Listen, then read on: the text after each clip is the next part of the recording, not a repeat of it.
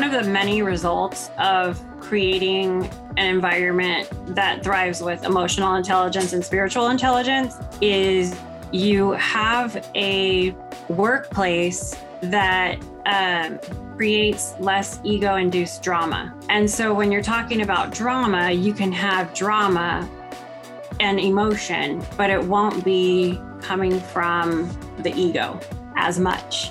And that's the difference. And that's where you feel more connected. And you create a workplace that has highly engaged employees that want to show up and do the work. And so, yeah, one of the skills in SQ is being a calm and healing presence.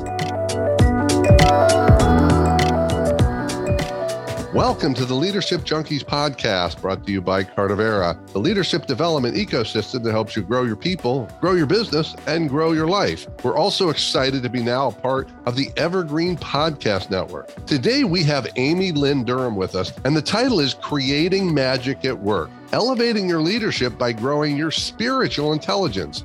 Amy is the CEO of an organization called Create Magic at Work, and she's certified as an executive coach, as well as in the 21 skills of spiritual intelligence. We're going to talk today about what is spiritual intelligence, or SQ, how it relates to emotional intelligence. In fact, as Amy says, that emotional intelligence is the gateway to spiritual intelligence, what it involves to practice and lead with more spiritual intelligence, and more importantly, the key outcomes we get in our businesses when we create that magic at work and we create a culture that is about living and communicating and working together with emotional intelligence and at this higher realm of spiritual intelligence.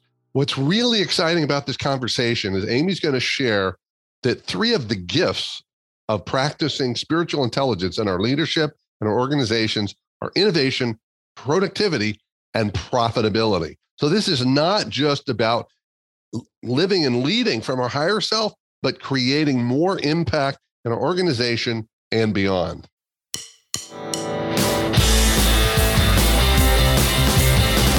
Welcome to the Leadership Junkies Podcast, where we explore leadership, business, and personal growth to help you grow your business and live a richer life. We're your hosts, Jeff Dishwitz and Craig Matthews. We believe that leaders have to put their people first. And if you don't have time to grow your people, then you're not leading. Get ready for conversations that will challenge your thinking and help you transform your leadership and your business. Welcome to your bigger business and bigger life. We are so excited to be back here today with a conversation about magic. Now, you're probably saying, come on, we're talking about business and leadership. Exactly. Because we've got the right person here today. We've got Amy Lynn Durham with us. She is the CEO of an organization called Create Magic at Work. She's a UC Berkeley certified executive coach. She's also certified to coach in 21 skills associated with spiritual intelligence, SQ. I think we've had one or two guests talk about this before, but many of you are saying, what are you talking about? Spiritual intelligence, magic. This is all about culture. Amy has spent years in the corporate world managing hundreds of employees for all different types of companies. And she created Create Magic at Work with the intention to offer spiritual intelligence, SQ, and EQ tools to energize and transform workplace. She not only believes in creating positive company cultures, but this is what she does in her for her passion and her work. And she's here today to share with us some of the messages about how we can lead differently, build cultures differently, and create magic at work. So welcome, Amy. Thank you. Thanks for having me on your podcast. I'm excited to be here. Yeah, great to have you. So as I asked earlier, maybe before Jeff was here, how do you define magic? Yeah.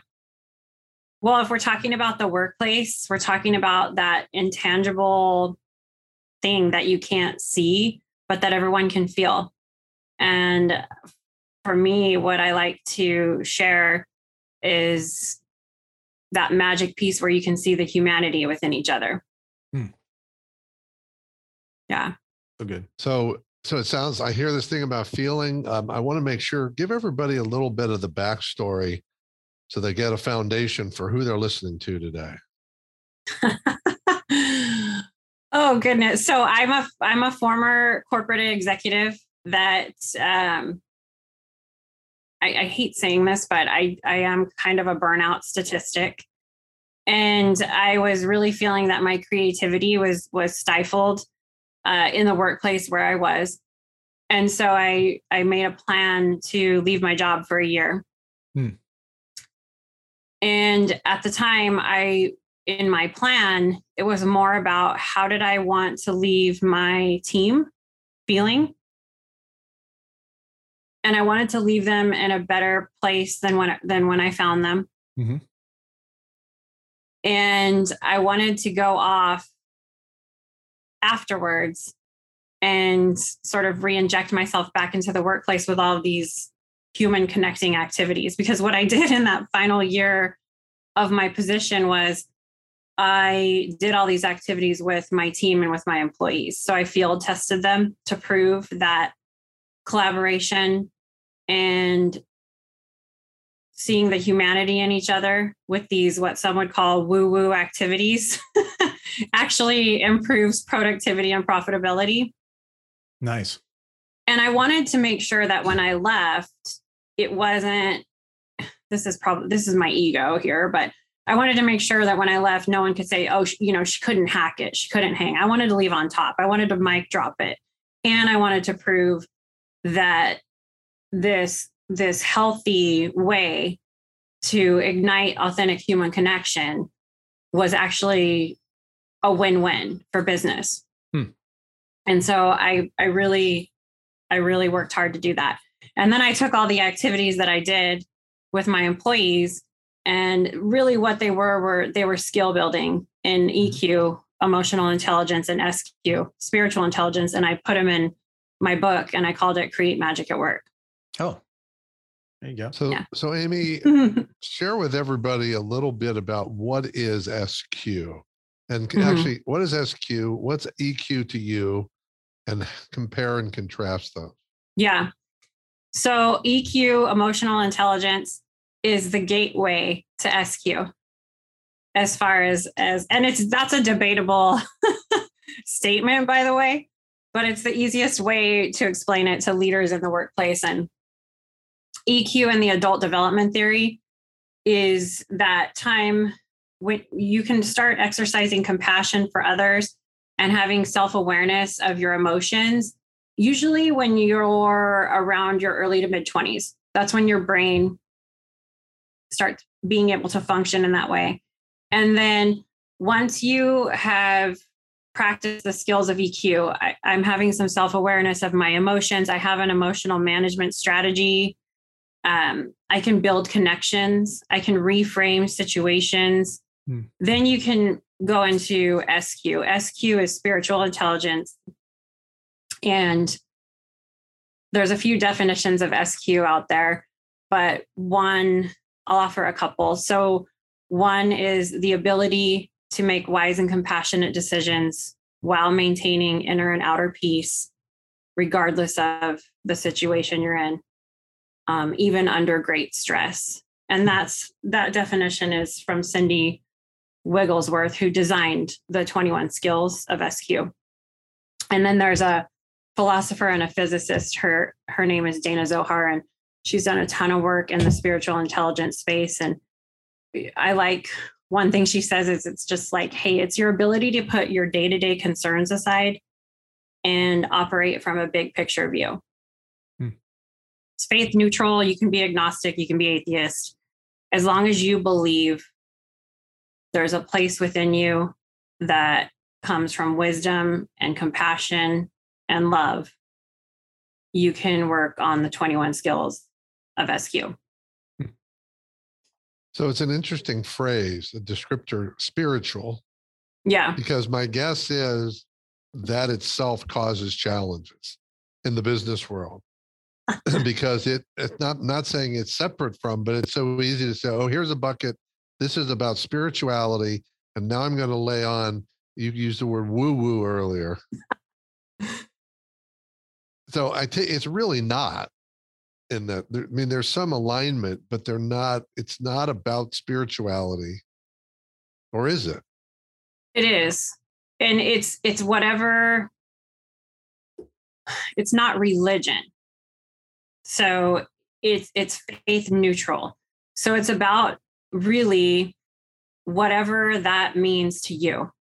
So when I say that place within you that comes from wisdom, compassion, love, you can call it your higher self. And then that in SQ, that's when we get into practicing, or well, first you have to create the awareness, but creating the awareness between your ego and your higher self and which one's in the driver's seat. And then you go into practicing seeking guidance from your higher self more often and trying to operate from that space as a leader. If someone follows a specific religion, maybe they practice seeking guidance from that divine source, whatever that is. So it's whatever that means for you. And I was just telling Craig before we started, you can Google, there's a ton of intelligences that are coming out. Oh, there's this music and all this stuff, right? There is some research from some scientists that have been done that show three different intelligences that match the neural processing of the brain. IQ, EQ, and SQ. And another way you can think of SQ, if you're really averse to talking about spirituality as a word, is it's that place where you're with the ebb and flow of life. It's that creative zone you get in when you're really, hopefully everybody's been there because it's a beautiful place to be, but when you're working on a passion and you lose time, you could say that's the, exactly. You could say that's the part where you're accessing the spiritual intelligence part of your brain. It seems to me like this would, well, let me ask you, does this also connect to the self-actualization side of Maslow's hierarchy of needs? Yes, and arguably no. Okay. We're going to live in polarities here when I'm answering things. And actually, we compare Maslow's hierarchy of needs to the, like if you can picture Maslow's hierarchy of needs pyramid, yep, but replace it with these intelligences. If this helps you frame it a little bit better, you can put the bottom layer as PQ, physical intelligence, okay, and then the next layer IQ, mm-hmm, next layer EQ, top of the pyramid SQ. Gotcha. And you can live in that pyramid almost every day. So I like to use the example, how can you operate from this place of wisdom and compassion and access your higher self and make all these great decisions and be positive and in flow if that bottom of the pyramid isn't there, the PQ. Right. And just like I said, daily example, let's say you didn't sleep last night. Let's say you're not eating right. Like easy stuff. It doesn't have to be you went out and did what Tough Mudder. And I'm like, what are those things that the guy that everyone does? But it's just the simple taking care of yourself. It's a lot harder to access the top of that pyramid, which is SQ, if you're not building those foundations. Yeah, so there's one way to think of it. Okay. Well, Amy, you said a moment ago, you referred to EQ as the gateway to SQ. Yeah. And a lot of ways I can interpret that, but it seems to me that I've got to get in a good place with my EQ, whatever we're going to describe it before. Do I have to get EQ before I get SQ? Is that what you mean by gateway? Yes, that is one way that we educate ourselves. Yeah, I don't like to talk in absolutes, but yes, because if you aren't even practicing self-awareness of your emotions, and you don't have to even know what EQ is. I mean, let's just say you're a person that is really great at this. You don't have to know all these definitions and all these quadrants, right? But let's say you get an email at work from somebody that appears to be really rude and it triggers you. Rather than reacting right away in a fight, flight, or freeze mode, because your amygdala is triggered, right? Puts you in protection mode. You take a breath and you try to see the other person's side. and you build a connection, or you give them a phone call. Hey, I want to make sure I read this right. And maybe they're having a rough day and you come from a place of wanting to help them. That's all practicing EQ. SQ is where, okay, so one of the tools with SQ is I offer an SQ experience, and it comes with an SQ assessment. And it assesses you at what level you're at on the 21 skills of SQ. Every high-level leader that reaches out to me that wants to do this, one, has this feeling inside that there's something more within them that they want to bring forward. But of course, in the systems that we work in, it's been shut down. And they want to talk about that with someone in a safe space. And that's a great place for that. That's the space I offer with SQ, is to be able to talk about that. They always want to dive into quadrant 4, which is really cool because one of the skills is making wise and compassionate decisions. They're always really curious about the score they receive in that area.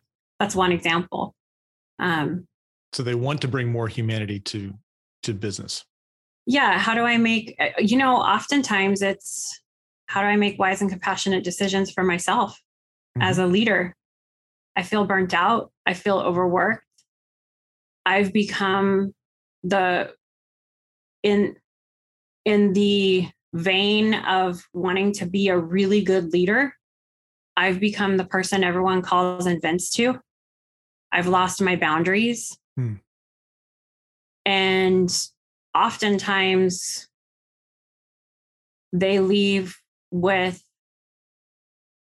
a framework for themselves on setting boundaries at work to get their life back. And of course, other times it's making wise and compassionate decisions for others, that might get on your nerves or, how do I, okay. Just like me, this person is trying to experience joy in life. Just like me, this person is trying to avoid pain. Let me make my leadership decisions from a big picture view and understand the ripple effect that I send. It's actually a really good question. I really like that. Yeah, cool. It's one of the skills in SQ as well. That is one of my favorites. It's what is your breadth of time perception? And can you live and operate in the paradox of knowing that your life is extremely important and also a tiny piece of the history of the universe? And can you make leadership decisions from that space? Wow. Well, I really want to jump into paradox, but I want to make sure I follow up on something you just said, Amy. You're talking about, early on, you said something about seeing the humanity in each other, which certainly means seeing it in others, but I would presume in that means seeing the humanity in me as well. Yeah. So I've got to be able to see the humanity in myself, I would believe, in order to see and offer that feeling to others. Yeah. Or can I fake, in other words, can I give what I'm not willing to give others, what I'm willing to not give? Can I give to others what I'm not willing to give myself?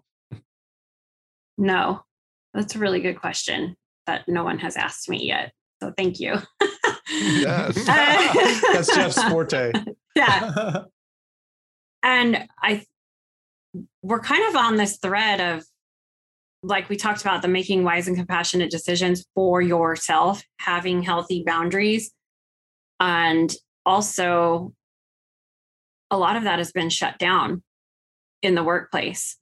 And I thought, okay, so I was reading some research where I talked about this before, where these scientists were tying the 3 intelligences to the 3 different sort of neural processes of the brain. And I thought, no wonder. Because the 3 different intelligences were IQ, EQ, and SQ. IQ was all the systems we work in, the thinking, the math, the A plus B gets me to C. This is my goal. We have to hit it. Nothing else. the EQ part was described as, oh, it's kind of the place where you get to be at home and sort of kick your feet up and kind of feel who you are a little bit more, but you still have the thinking there. And then the SQ part was that creativity space, what we were talking about, being in flow. So when I was reading that, I thought, no wonder why people don't feel like they can be their authentic selves at work, because we're only operating in most spaces at 1/3 of the level we could be. And that's in the IQ space.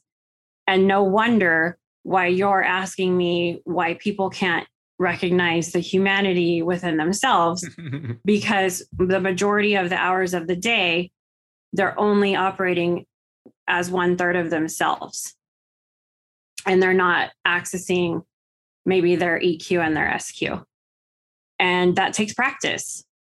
And it's a daily practice. It's a lifelong practice. And we're all going to screw up and we're all going to make mistakes. And then we have to exercise radical self-forgiveness. And I always say, recognize, repair, recover. So we don't beat ourselves up when we're doing this kind of work. What is the biggest block that you see most people come to you with? So is it that they don't treat themselves well, or they don't treat other people well? Is it that, you know, what are the biggest blocks that you see? Yeah.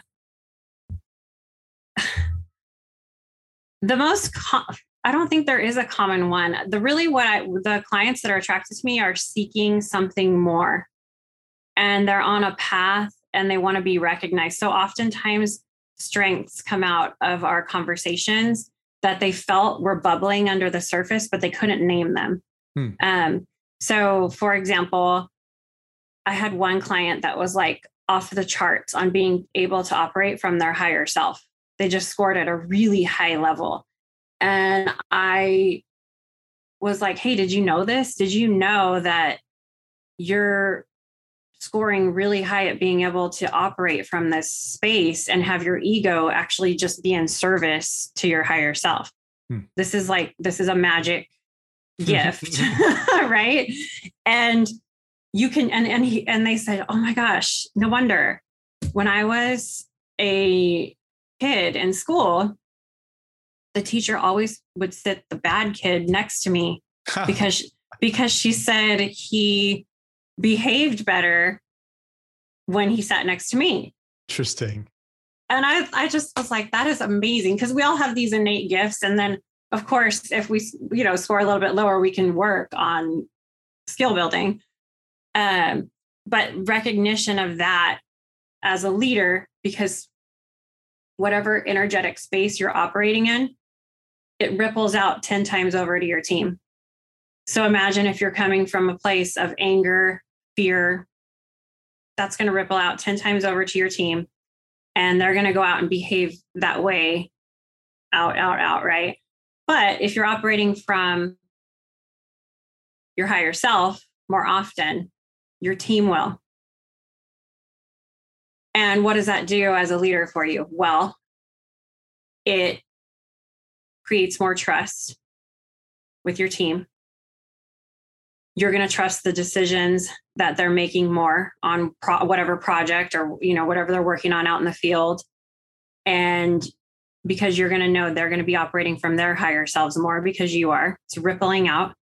It's going to free you up as a leader to do your actual job, rather than taking phone calls or answering questions, right? And it's going to create innovation and inspiration throughout. And that's the SQ intelligence piece, that creativity, that flow. That's where innovation and inspiration comes in the workplace, and where people can feel like they can be more of their authentic selves and not wear these different masks we feel we have to put on in different spaces. Jeff wrote a book on masks. Yes. You did? Yeah. Well, there you go. I knew that. I'm psychic. That was my intuition. Amy, I'm glad you said what you said earlier, because, you know, Craig and I have talked about it. We talk about this on the podcast a lot. Leaders so often are looking for this external, like this external tool. Mm-hmm. Give me a tool, give me a tip, give me a skill. And what you're saying is what we've talked about on so many levels. The change happens when I work on myself, when I evolve, when I create, when I get into my higher self. And we're going to talk more about the path to that.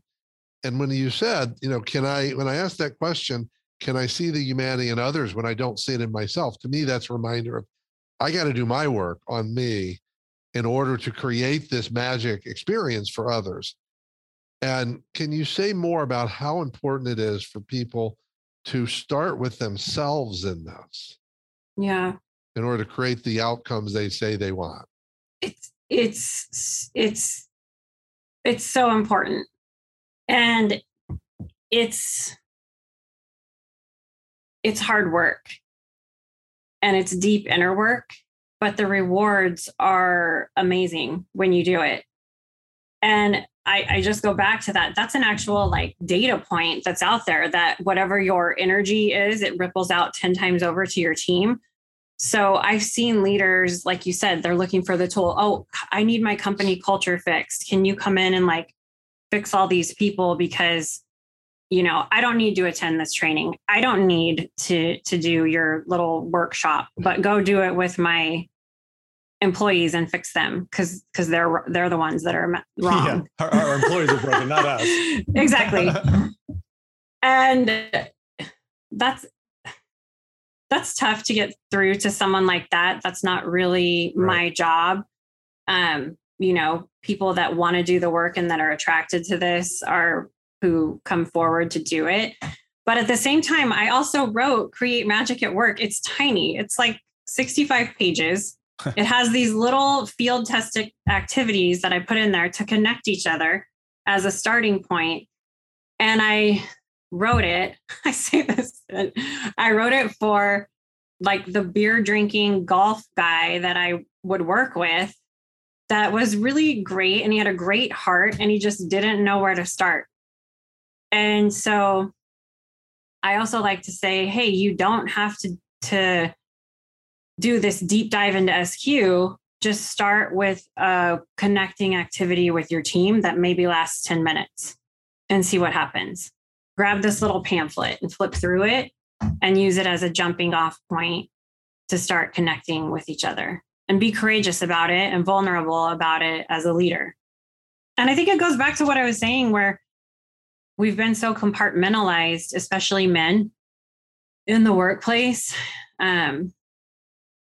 Not having a safe space at time to show emotion or to show connection in that way. So I just want to stress that, yeah, it is the deep inner work. Yes, whatever energy you're portraying as a leader ripples out 10 times to your teams. Yeah. And you do have to look in the mirror and do the work. But also, if that sounds so overwhelming to you, just start with have everyone share what they're grateful for the first 5 minutes of your meeting and see and go from there, you know? So one thing I want to drill down a little deeper, Amy, mm-hmm. And Craig asked this question a little differently earlier about what are the obstacles. I'm curious if you're talking to leaders, certainly there's got to be some level of openness here, but you've said repeatedly that the energy I put out is multiplied by 10 times and it ripples. And as I hear that, I would suspect this, mm-hmm. that most leaders, including men, would be pretty open to acknowledging that their energy ripples.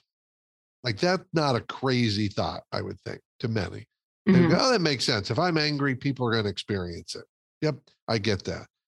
They might question the 10 times and say, mm-hmm. is it really 10 times? Where'd that come from? The IQ would kick in. There's all sorts of things they could look at. Are you typically finding that leaders are saying, I don't believe I'm having that effect? Or are they saying, I'm not that? In other words, I'm not angry. Because if I don't believe I'm angry, then I can't buy in that I'm creating angry energy. Not because I don't believe the impact, but because I'm not angry.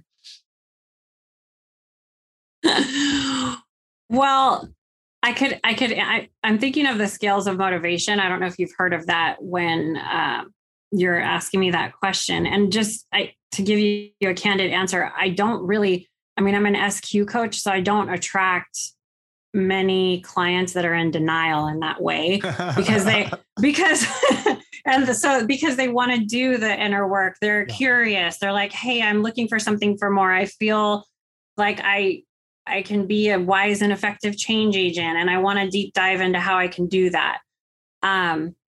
So I don't have much experience with those that are in denial in that way. But I think the way that you're describing that, I think would be clear to whoever was viewing it. Okay, you might not be angry, but you might be apathetic, or you might be operating from a space of fear rather than generosity or things like that. And how can we take a look at that? And what can we do to shift so you're operating from that higher space? There's an actual, I can't get into it too deep, but there's an actual, it's called the Scales of Motivation. And it's an actual tool that you can look at that will show you mathematically, if you need that IQ part of your brain to work, what energetic level you're operating at and how you can bring others to that space. And also if you're operating at I don't want to call it a lower energy, but yeah, it's like under the zero baseline, there's like fear, apathy, anger, all of those things. It shows mathematically how others around you, if you're with a partner or with coworkers that are like that, how you can bring each other down in that space or bring each other up in that space. Does this have anything to do with Energy Leadership Index, the ELI? I have not heard of that. Okay. This is Ian Marshall, The Scales of Motivation, and it's in Dana Zohar's book, The Quantum Leader. Let's take a quick break and hear from our sponsors. If you enjoy the Leadership Junkies podcast and you want to grow your leadership, we have a new course for you called Become a Confident Leader. In this course, we will share some of the keys to becoming more confident in your leadership and also to become more impactful. Go to cartavera.com/confident to find out more. See you on the inside. Welcome back. Oh, Amy, I want to go back to something you said very much at the beginning, but bring it forward to a different question. Mm-hmm. You talked about magic at work, mm-hmm. being a feeling that people have, and maybe I heard this or sensed it, a feeling about their experience at work. Because mm-hmm. of what their experience is at work, they have a certain feeling. It's obviously, you're talking about the polars. I hate positive and negative, but let's call it positive, healthy, all those things. We have seen a fundamental shift in the workforce in the last year and a half, and especially the last 6 months. Some call it the Great Resignation. Mm-hmm. You've got a fundamental shift in how people look at work. Is this are you seeing that what's happening in the workforce is really a call for SQ leadership? 100%. Yeah. People are not feeling like they can be their full thriving selves in these spaces that they've been in. And I think that it's showing itself in this Great Resignation. Now, I don't think that the way some are leaving their jobs is maybe the appropriate way that they should, as far as treating each other humanely one way or the other.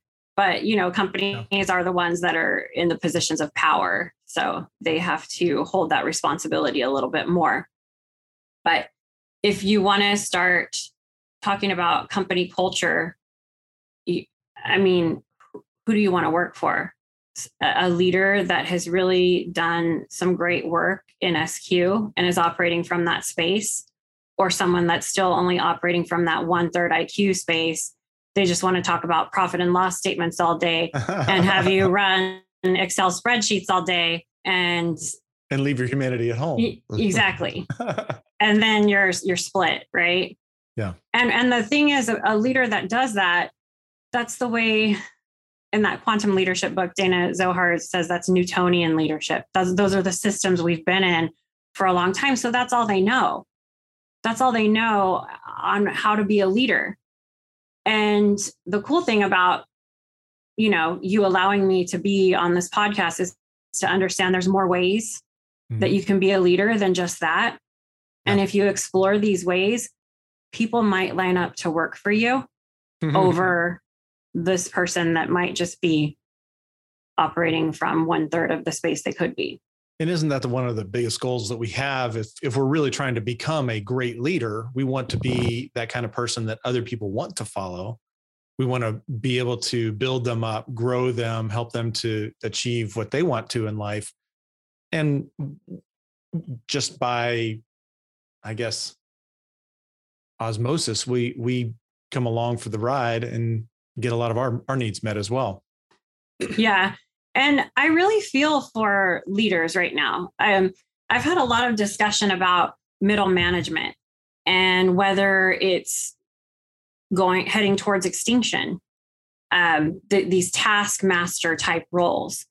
And I would argue that I used to be a middle manager and it was a really tough job. I had to wear so many hats.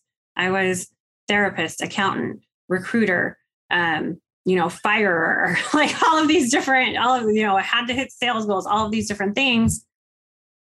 And what we should be trying to do is transitioning these roles to coach, especially with the way that technology is moving so fast. And then when we come from that space of curiosity, connecting all of those things with each other, that's where we can start getting more innovation and inspiration in the workplace and stay ahead of the curve.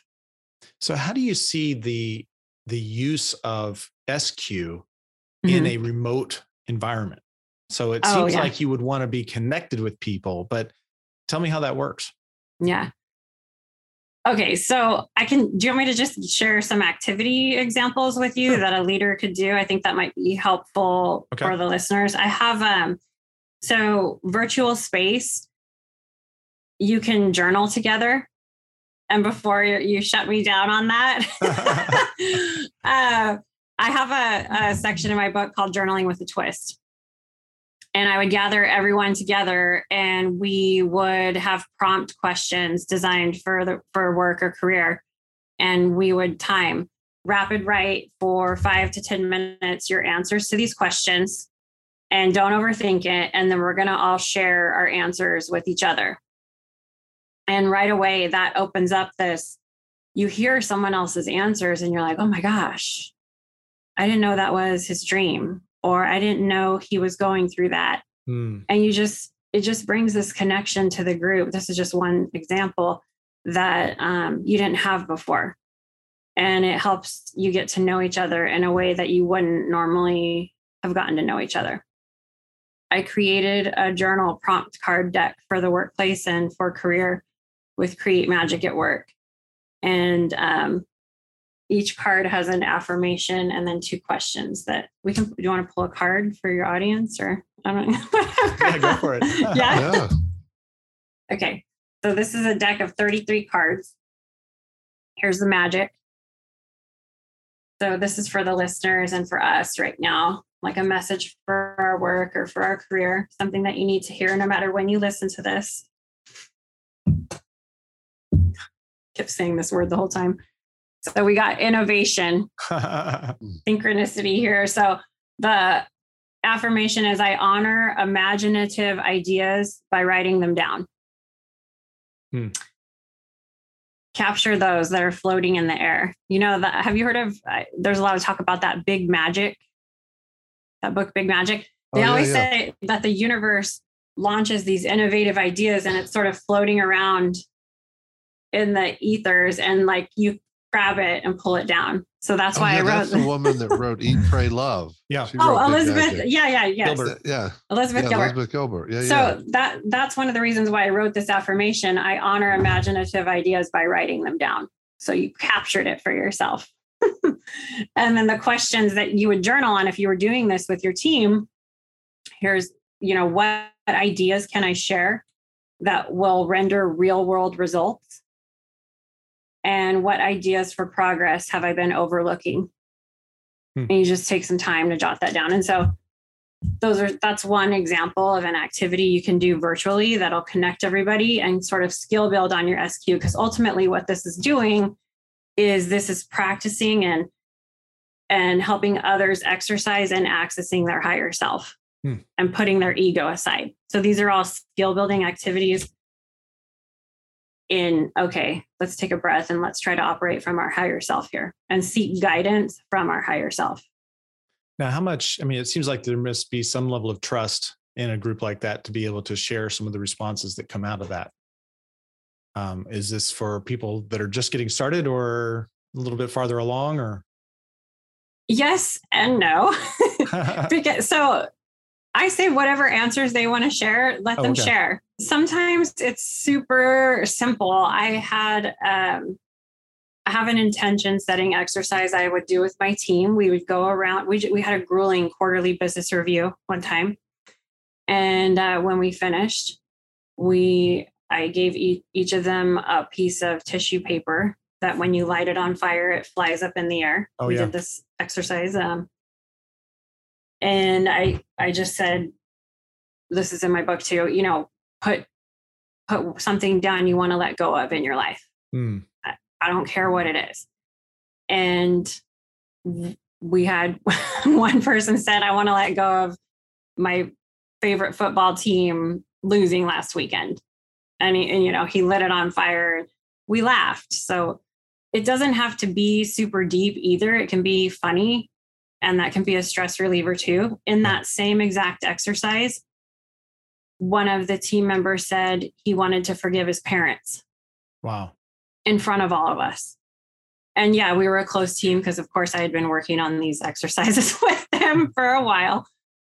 But that was very powerful. But in that same space, both of those things happened and it was perfectly fine. So it's like whatever is meant to happen is supposed to happen, and we're open to outcome, not attached to it.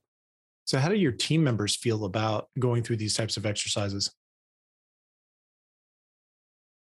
Well, this was back when I was doing this in the corporate space with my employees. Now I do it individually with clients or in workshops with people. And I had a lot of men on my team that did not have an opportunity throughout their lives to do things like this. Oh.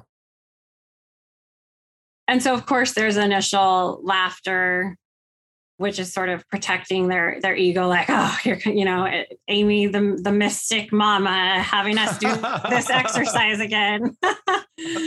But the profound, the tears you would see in their eyes, the connection that would come from that was irreplaceable, and they knew it.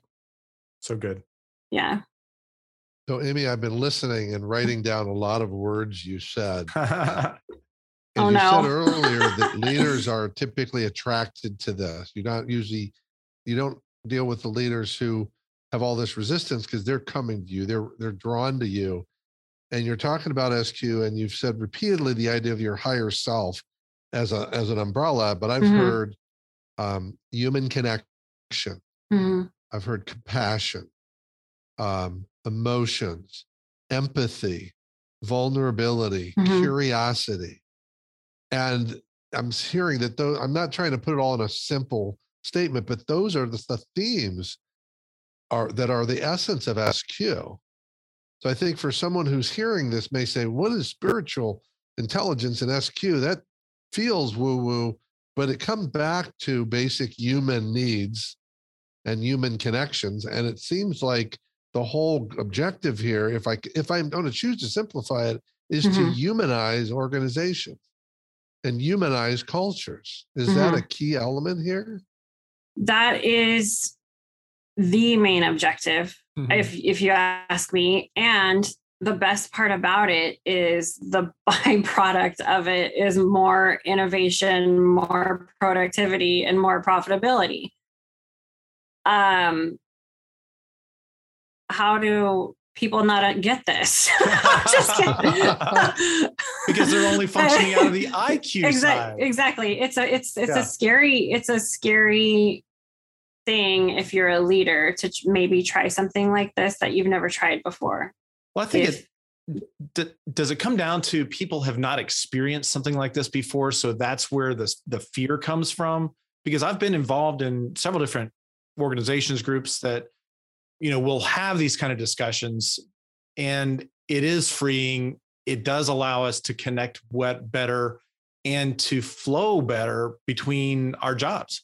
Mm-hmm. But then there are those other kinds of structures that don't really foster that. They're like, what are you talking about? Your emotions, you know? And so. Yeah. Like we got to get to work. Like yeah. It's fear, or it's like this. I have never been taught or understood that this is a space I could do this in. Yeah. It's that feeling of, okay, we did this journal thing, but like, we got to get back to work now, you know? And if we could somehow, and I felt that way when I was doing this stuff in the corporate space, you know, I still had to answer to deadlines and projects and things like that. And I really felt like I was squeezing this in when I could. That's why I left, to like inject myself in with all of this stuff. And hopefully you cannot be a selectively data-driven executive. Because I've seen it throughout my entire career. The selectively data-driven executive only looks at the data they're comfortable with and that they know how to work, and they won't look at the rest. And if you can not be a selectively data-driven executive and look at all of this and be courageous about maybe taking a small step and trying something like this, it's going to pay you back tenfold, if not more. Well, and I suspect at some level, to Craig's point and question about people haven't experienced this in the past. So if you're a lot of leaders, this is brand new. They have not been led this way. They've not seen it in many cases. And in some cases, the way they're remembering their experience, it's actually been detrimental. Because if you go to a leader and ask a question this way, what's been your experience with emotions in the workplace? They're probably going to likely to describe it as a distraction. That's something that gets in the way. Mm-hmm. Because if in that narrow definition of it, you know, we've all experienced that. Or that it creates problems. Pardon? Or that it creates problems. Well, I think that what I'm getting at is if someone gets, you know, it's been labeled as drama. Emotion in the workplace has been labeled as drama. And most people would say, do you want more drama at work? No. Therefore, we don't want more emotions. But that's an old story about what emotions are. Mm-hmm. And I believe part of that is that these emotions have boiled up in unhealthy ways. Yeah. And part of it is it wasn't a safe place. So when they did come up, it was instant judgment. You're a bad employee. And there's this old story, almost an ancient story. It feels like so ancient that we have to overcome to lead this different way. Yeah. One of the many results of creating an environment that thrives with emotional intelligence and spiritual intelligence is you have a workplace that creates less ego-induced drama. And so when you're talking about drama, you can have drama, but an emotion, but it won't be coming from the ego as much. And that's the difference. And that's where you feel more connected. And you create a workplace that has highly engaged employees that want to show up and do the work. And so, yeah, one of the skills in SQ is being a calm and healing presence. And when you start operating from a space where you're a higher skill level of that, I laugh because I'm not really there myself yet. People don't come to you with gossip anymore. It's back to that energy that you're projecting. They don't come to you with ego-induced drama anymore. It just sort of falls by the wayside. And if you keep working on yourself and operating from that place, you can also find that anger dissipates in your presence with someone else. Sounds like a law of attraction. Yeah. Good way. It's funny. It reminds me of Tom Peters is one of my old, I guess, role models for leadership. And in one of his books, he was talking about somebody who said, you know, I just want a place where I can go. And if I break out into Oklahoma, 4 more people are going to join me. We're going to have a 5-part harmony. Like, okay, that sounds like a pretty interesting place to work, right? You know, where people are coming alongside you to support what you're up to, even if it's outlandish. Yeah. So emotion isn't bad. And we just have to recognize where it's coming from. Is this coming from gossip, fear, anger, or are we connecting? And are we talking about things that need to be addressed and not shoving them down and then addressing them in a way that's what? So all over LinkedIn, a lot of people put in their title that they're a change agent. And they also put in their titles that they're a servant leader. And it's the new corporate kind of buzzwords, right? I'm a servant leader and I'm a change agent. And that's great. I think their intention with wanting to do that hopefully is positive and healthy. However, what does that mean to you? I'm really curious and I want to keep the conversation going as far as what does that mean when you put that you're a change agent in your title? What does that mean to you? And, yeah. And to this point of drama in the workplace, a wise and effective change agent is someone that can create win-win solutions for everybody and not rush to a quick fix.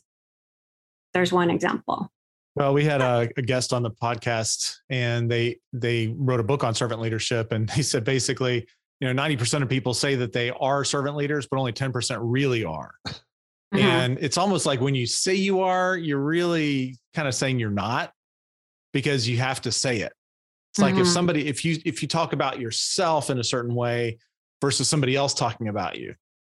Right. Right. Yes. And so being a wise and effective change agent is a higher skill in SQ. And you can take the assessment and show what you score level wise on that. But I also, you know, I want to point out that I have clients that end up scoring level 4 and level 5, which 5's the highest on being a wise and effective change agent at this particular time in their life.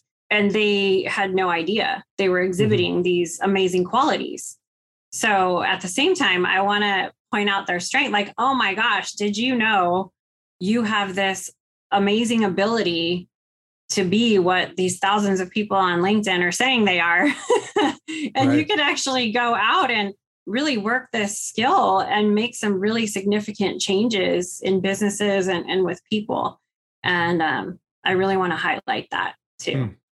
So it sounds like, Amy, in that description, one thing you're doing with the individuals you work with is, number one, you're helping them uncover these skills that they didn't know they had. Absolutely. So now they have some awareness of the skill. I would assume the next part of your work is whatever they need to start actually embracing them and really fully modeling and living them. Yeah. Activities, what's next, what feels right for you, what can you go out, what are some we talked about micro steps you can take to move forward in that. So that's why this is so great for the workplace, because it's practical, it's tangible, you can ground down into working on these skills. And it's like, okay, well, here's where I come in. You've got to take some action here. Yeah. And meditation is great to keep you grounded and in that higher self zone, but you also have to make a plan here and maybe do something in your human form on the planet to send that ripple effect. So Amy, as we get near time here, I want to come back to something we talked about earlier, and this could probably be a whole show, but let's talk for a few minutes about paradox. You talked about paradox, and I love the concept of paradox. And what I've often said is that unless and until I'm willing to embrace the truth of paradox, I'm going to be stuck, because there's a paradox in almost everything. And it's easy. My resistance comes up and says yes or no, either or. But talk about what does paradox mean, and how vital is it for people to really move into their SQ? So there's a skill in SQ called complexity of thought and perspective taking. And you skill build in polarity management is one of the activities you can do for it. And it's being able to hold opposing views in the same space. Mm-hmm. And then have win-win solutions come from that, which that ties back to the change agent, right? To simplify it for some, and I'm still like really deep diving into this whole polarity management concept. Dr. Barry Johnson wrote a book on polarities and polarity management. Often what my clients lately, I don't want to, classify everybody, but we do a simple one, which is balancing doing and being. Just to give you like that polarity management. Most leaders I find are, and this is what leads to possibly feeling burnt out. They're in that doing space quite a bit, mm-hmm. because they've really reaped some great benefits and trained themselves to understand that, well, if I'm doing, I get some sort of result. But let's talk about what the negatives are of you doing all the time and not being balanced with being. Yeah. And so you can do a polarity map where you have your positives of doing, your positives of being, your negatives of being all the time, your negatives of doing all the time. And then how can you stay up in that top space of the positives? Because if you get down in the bottom, they call it the insanity loop. Well, thank you for that. I mean, this is such an interesting conversation, Amy. And as you pointed out, when we talked about the great resignation and the fundamental shift that's happened in the workplace, I think now more than ever in our generations, and there's multiple generations even on this call, the time is now for a fundamentally different, deeper way of leading. And as you say, creating magic at work. So thank you for doing this work, for what you brought today. We always want to make sure our guests have an opportunity to highlight or promote something going on for you or your business. What is that today? That's cool. Thank you. So I'm launching this SQ experience in 2022. It's going to be a 3-month one-on-one program with me. So if you're interested in, I'm just mentioning it because we talked about, okay, if you're ready to take a look in the mirror and actually do the deep inner work, reach out to me. I'm available on LinkedIn and obviously createmagicatwork.net. And if you want to get a slot for the SQ experience, if you're ready, I'd love to work with you if you're interested. Anybody listening? Yeah. Fantastic. So we'll share that in the notes as well, including, as you said, LinkedIn and your website. We always wrap up with a couple questions. And my questions for you, Amy, are, first, you've shared a lot today, mm-hmm. but give our listeners a closing nugget of wisdom. Yeah, I'm really glad we hit this because I want to close on this. We talked about servant leadership. And I ask a lot of people what servant leadership means to them. And I often get answers such as, I am my team's customer service. I'm there for them. I'm there for my coworkers. We answer to the shareholders. We make sure I'm there for my company. What I would challenge everyone is to take servant leadership to the next level and move us into this quantum leadership space where we think about the effects that our businesses have on humanity, on our communities, on the planet, back to that paradox that, yes, our life is extremely important, and it's also a tiny piece of the history of the universe. And what kind of ripple effect do you want to leave? And can you make leadership decisions from that space. It's not just your customers, employees, and your shareholders. It's how is your decisions impacting your community, families, friends, the resources we're using, et cetera, et cetera. Love that. Thank you, Amy. And the final question, you mentioned several books, but I'm going to just ask, what's the one book that comes to mind that folks need to read who want to grow in this space? Yeah. The gateway book, if you're like, oh, I want to kind of get into the spiritual intelligence piece. I talked about Quantum Leadership with Dana Zohar. That's a deeper business book, but I really like recommending Deepak Chopra's 7 Spiritual Laws to Success. That's a good one to read. I had a client one time that, you know, he worked with, he was Tony Robbins, all these different business motivational speakers, but it's like, okay, now try the 7 Spiritual Laws of Success and see how that hits you, because you're in that space where you want to get more. Excellent. Well, Amy, thank you again for being here and for the wisdom you shared, the ideas, and for hopefully giving more people permission to lead differently and get in front of that mirror and grow themselves as they grow their leadership and create magic. Yep. Yeah. Thanks for having me. I really hope we sent some magic to everyone today. Thank you. If you enjoyed this episode, please go to your favorite podcasting app, rate us, give us some comments, share some love. It helps us to get our message out to more people. Thank you so much.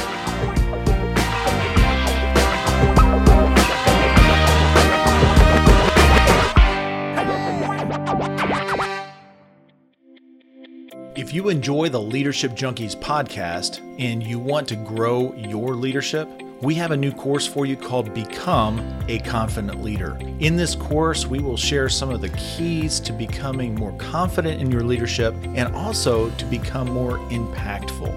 Go to cartavera.com/confident to find out more. See you on the inside. Hi, my name is Sarah, and I want to tell you about my podcast called Can I Offer You Some Feedback? I'm a business consultant and executive coach with over 20 years experience in change management, leadership development, and naturally providing feedback to high performers. My podcast is for those of you who have a complicated relationship with feedback, whether giving, receiving, avoiding, or seeking. Feedback is essential for our development. In each episode, you'll hear from real people across industries with their ideas, perspectives, and best practices on feedback. I'll also be sharing business bites with you, simple explanations of organizational tools, management techniques, and leadership philosophies that will help you and your businesses thrive. You can listen to Can I Offer You Some Feedback on your favorite podcast app or learn more at evergreenpodcasts.com.